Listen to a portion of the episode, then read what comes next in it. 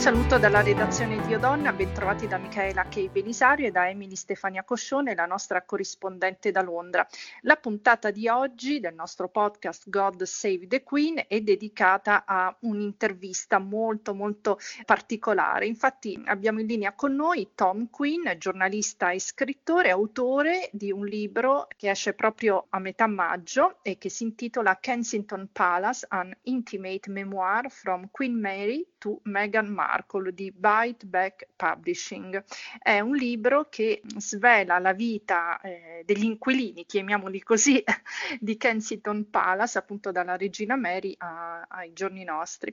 La nostra puntata eh, in particolare si incentra sugli inquilini moderni di Kensington Palace, e cioè su Kate, William, Harry e Meghan, fino alla famosa faida tra Kate e, e Meghan, ma che ci racconterà Tom Quinn. Intanto, Emily, ci vuoi raccontare eh, la sinossi del libro e chi è Tom Quinn? Sì, ciao Michaela, ciao a tutti. Sì, Tom Quinn è un giornalista, uno scrittore londinese ehm, che ha, ha, scritto per quotidiani britannici importanti come il Times, come il Telegraph ed è già noto per diversi libri sulla famiglia reale. Eh, per esempio ha scritto ehm, un libro su William Tallon, ehm, il servo più fedele della regina madre, no? che era una sorta di Paul Barrel, no? il famoso maggiordomo della principessa Diana.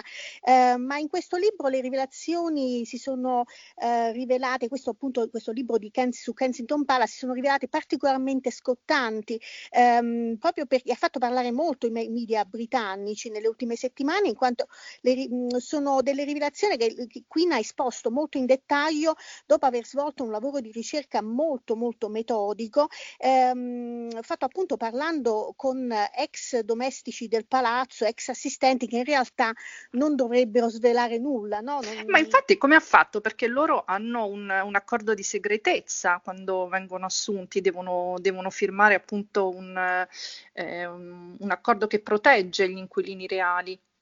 Eh, sì, indubbiamente. Eh, nel libro eh, Tom Quinn dice che appunto questo è il risultato del desiderio di queste persone di, eh, eh, di, parlare, di spiegare, di raccontare come si svolge la vita ecco, tra i residenti di questo eh, palazzo che è anche un po' misterioso in realtà. E, mh, quindi mh, non, non, svela molto lui, lui stesso sul suo, su, diciamo, su come è riuscito a convincere queste persone, ma ce lo faremo spiegare iniziare da lui. Perfetto, allora salutiamo Tom Quinn. Uh, hi Tom, how are you? Good, thanks. Yeah, how are you? Fine. So, Tom, we we were delighted to read your book. Um, so, the first question, uh, uh, obviously, is why did you decide to write this book? Stiamo chiedendo a Tom Quinn perché ha deciso di scrivere questo libro. I decided to write it because I, have been interested in the royal family for since the 1980s. Um, when I started to interview people who'd worked for the Ho deciso di scriverlo perché mi interesso della famiglia reale dagli anni Ottanta, quando ho iniziato a intervistare persone che lavoravano per i Windsor. Ho scritto altri due libri sulla famiglia reale, uno sul servo preferito della regina madre e uno sulla cortigiana preferita di Edoardo VII. Quindi è un interesse che ho da molto tempo. Più di recente, mentre facevo ricerca, ho iniziato a pensare a Kensington Palace. È interessante il fatto che ci abbiano vissuto molti personaggi eccentrici, membri della famiglia reale, parenti più alla lontana, giovani royal come Kate e William. Nessuno finora aveva scritto in dettaglio di coloro che ci hanno vissuto e questo mi è parso un ottimo momento per farlo. You know, like, like William and Kate, you know, before he becomes king, where does he live? Kensington Palace. I thought, well, no one's really written in detail about the people who, who live there, so I just thought this is a great time to do it. And Tom, eh, in the book, you make a comparison between Harry and Meghan and the Duke and Duchess of Windsor. Uh, can you elaborate this a little bit further? Um, because you know we think there are obviously you know some similarities. Uh, um, you know with their lives, but uh, the two couples certainly belongs to different era. Sto chiedendo a Tom ora um, qualcosa, di, qualcosa, sul paragone che fa nel libro tra uh, Harry e Meghan e, e, il duca e la duchessa di Windsor, um, e, perché ovviamente ci sono delle, delle similarità tra le, le, vicende delle due coppie, uh, ma uh, comunque um, si tratta di tempi diversi. Yes, I agree. In many ways, um, the Duke and Duchess of Windsor um, and and Meghan and Harry seem very different. It's a very different time uh, in which the two couples live. But it did occur to sì, me, and of course, sono d'accordo. Il duca e la duchessa di Windsor ed Harry e Meghan sono molto diversi. Le due coppie appartengono a epoche differenti, anche se Meghan è americana come Wally Simpson. Il fatto è che dopo l'abdicazione i duchi Windsor si ritrovarono un po' smarriti, non avevano più un ruolo da svolgere e secondo me Harry e Meghan si sono messi in una posizione molto simile e anche loro sono andati in esilio. Come sappiamo, il duca e la duchessa di Windsor vissero a Parigi per decenni, ma non furono mai veramente felici. Il duca ebbe sempre la sensazione di non avere più un ruolo, non poteva vivere come una persona normale, non poteva cercarsi un lavoro normale.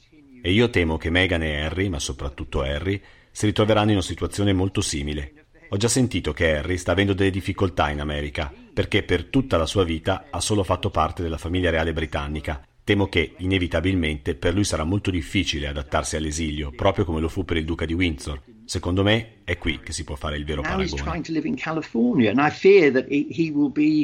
inevitably, um, it will be very hard for him there, in the way that it was hard for um, the Duke of Windsor to just to get used to this idea of exile, and and so I felt there that was where the parallel was. Tom, Meghan failed to be a royal. Uh, what happened with Kate Middleton? Um, Meghan Markle ha di fatto ha fallito la sua esperienza nella famiglia reale e infatti così si spiega la Maxit. Ma cosa è successo di preciso con Kate Middleton?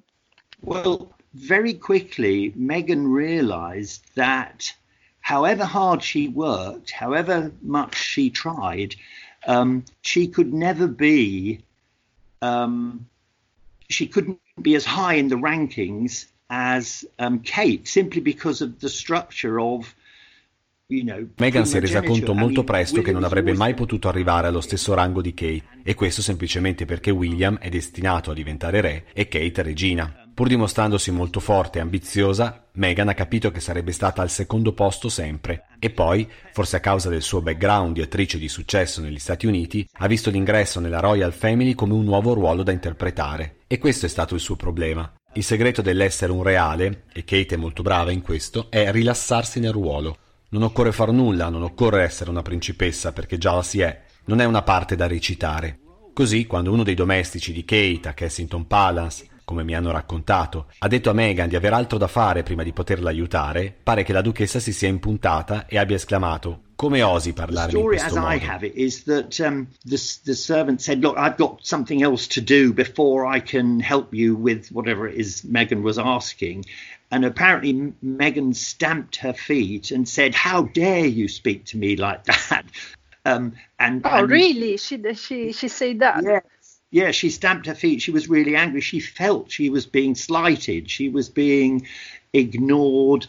Um, but you know, inevitably, the, the, the, the servant, actually, one of the domestic um, Sì, si è impuntata, si è arrabbiata molto. Le è parso di essere stata ignorata, messa da parte. Ma il domestico non era stato per niente rude, si era limitato semplicemente a dire che non lavorava per lei e che prima doveva fare un'altra cosa. Purtroppo però, se si è suscettibili come Meghan riguardo al non essere trattata come una principessa e nel non ricevere un rispetto vero e assoluto, è molto facile reagire in maniera esagerata. E credo sia proprio ciò che ha fatto Meghan. Non credo avesse l'intenzione di dimostrarsi scortese alzando la voce, ma l'episodio è stato riferito a Kate, la quale ci è rimasta male. Dopodiché, ogni volta che sono apparse entrambe in televisione, è stato proprio il linguaggio del corpo a rivelare questa leggera freddezza tra le due. Kate si è resa conto che Meghan era una bomba inesplosa e che bisognava stare attenti proprio perché avrebbe potuto esplodere da un momento all'altro. Meghan non è rilassata come Kate, da qui l'inizio dell'attrito tra le due duchesse. she's slightly like an unexploded bomb. You've got to be, you know, nitroglycerin. You've got to be careful because she'll blow up again. She she's not laid back. She's not, you know, which Kate is. So I think that's where the that's where the um, the upset between the two women began. Uh, Tom, while you were talking to people about Meghan and Kate, um, you know, during your research, uh, what kind of reaction did you get um, among the former, uh, you know, servants, the, the people who used to work for them? Uh, I'm, t- I'm talking about the personal level, you know, uh, beyond the telling of um, particular episodes of uh, anecdotes of life at the palace. Eh, nelle tue conversazioni con gli ex domestici a Kensington Palace su Meghan e Kate, che tipo di reazioni hai raccolto a un livello personale? Eh, questo al di là del racconto dei, di particolari aneddoti o episodi di vita a palazzo.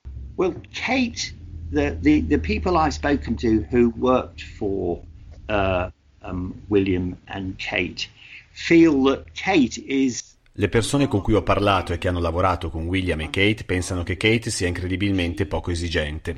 Il suo background è molto stabile, quella dei suoi genitori è un'unione molto felice e anche da ragazzina veniva sempre descritta come molto disponibile.